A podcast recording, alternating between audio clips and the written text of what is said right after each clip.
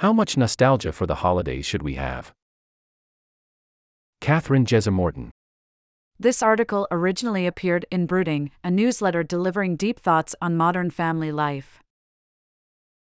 Sign up here https slash slash www.thecom slash promo slash brooding newsletter sign up html idm underscore source equals c site promo and idm underscore medium equals art icll and canned underscore campaign equals parenting underscore tertiary underscore zone. I learned about other people's nostalgia at a very young age. On the commune where I lived as a kid, there was a pervasive feeling that the best years had already come and gone before I was born. The late 60s and 70s were the years when the world that we lived in was made. By the time I was conscious, in the late 80s, that world was gradually being dismantled as people got jobs, had children, were married, and inevitably got divorced. As a child in need of minding and money for extracurriculars, I was vaguely aware that I might be part of a larger problem. I resented this knowledge, but accepted it as a fact of life. Every social group has its golden age, and ours had passed. Some children grow up surrounded by a religious doctrine, and this was my equivalent. This sense that my community's golden age had preceded me felt like an insult when I was a kid. And as an adult, it has made me extremely suspicious of nostalgia in all its incarnations. The way I feel about nostalgia is the way some children of alcoholics feel about alcohol and during the holidays, nostalgia, just like booze, is everywhere. We all have our own relationships to it. Understanding how it makes me feel and behave has been important as I've gotten older. Nostalgia during the holidays should be treated like a controlled substance. It's fun and dangerous. Even for those of us who hate where we come from, or for whom nostalgia means very little for most of the calendar year, the holiday season dares us to stare into the void of the past for too long.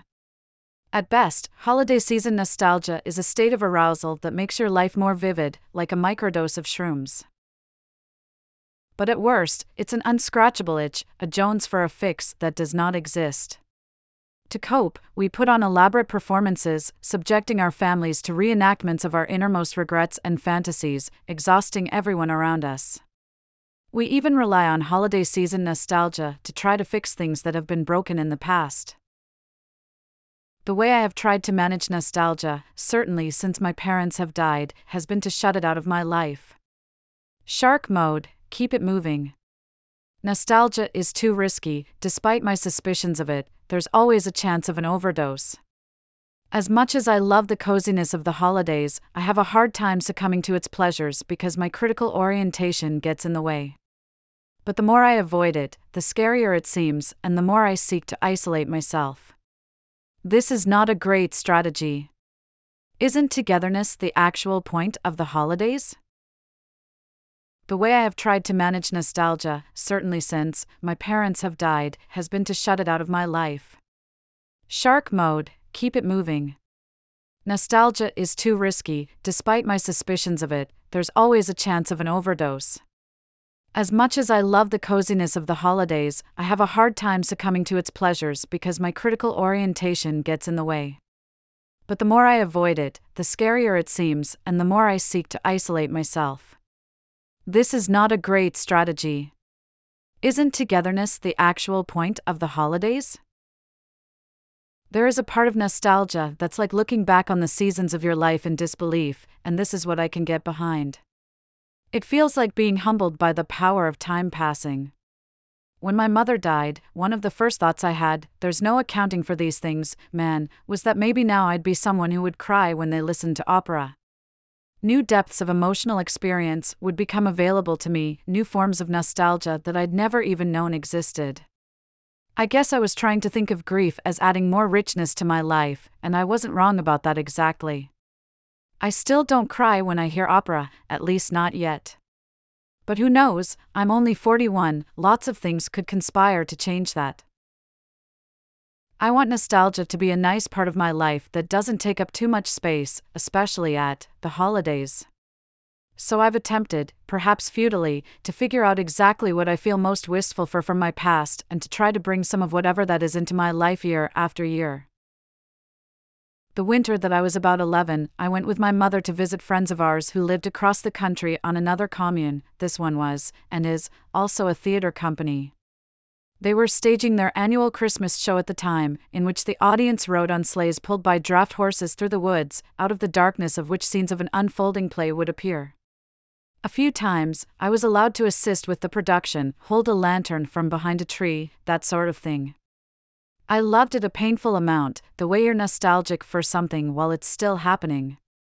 This show is still in production today, and sometimes I imagine what it would be like to fly out there with my family and attend it. Some nostalgia exposure therapy. A few winters later, at the house of some family friends in a very remote part of Vermont, we rode sleds down a slalom twisting driveway, probably half a mile through the dark, with the corners marked by candles lit in little paper bags. At the bottom of the driveway, a pickup truck waited to take us back to the top. I've realized over time that the winter woods after dark are the best place for me to microdose on nostalgia in a way that doesn't feel like staring into the void. The Christmas after my first son was born, I decided that I wanted to invent a holiday tradition of my own. My full abstinence approach to nostalgia felt loveless after I became a mother. I'd heard about an old English tradition called wassailing, in which people would go into the woods and sing songs to the trees. Seemed like a nice tradition and one that maybe a child might grow up to enjoy, or at least have fun mocking. Our first wassail was in 2010.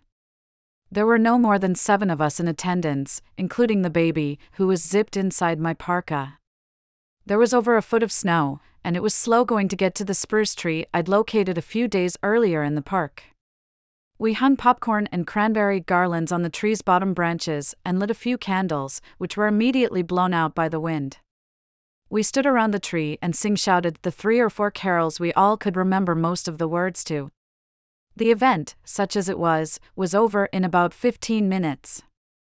But I got what I came for. We have wassailed every year since, and the ritual has expanded to include many friends and their kids. Now that the kids are older, we go further into the park where the woods really are dark. We bring thermoses and treats, and our repertoire of songs has grown. It's become a neighborhood thing.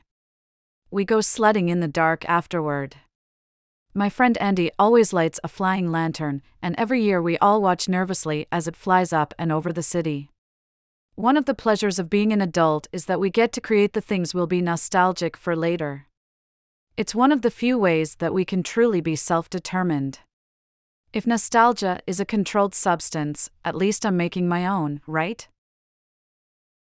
Tags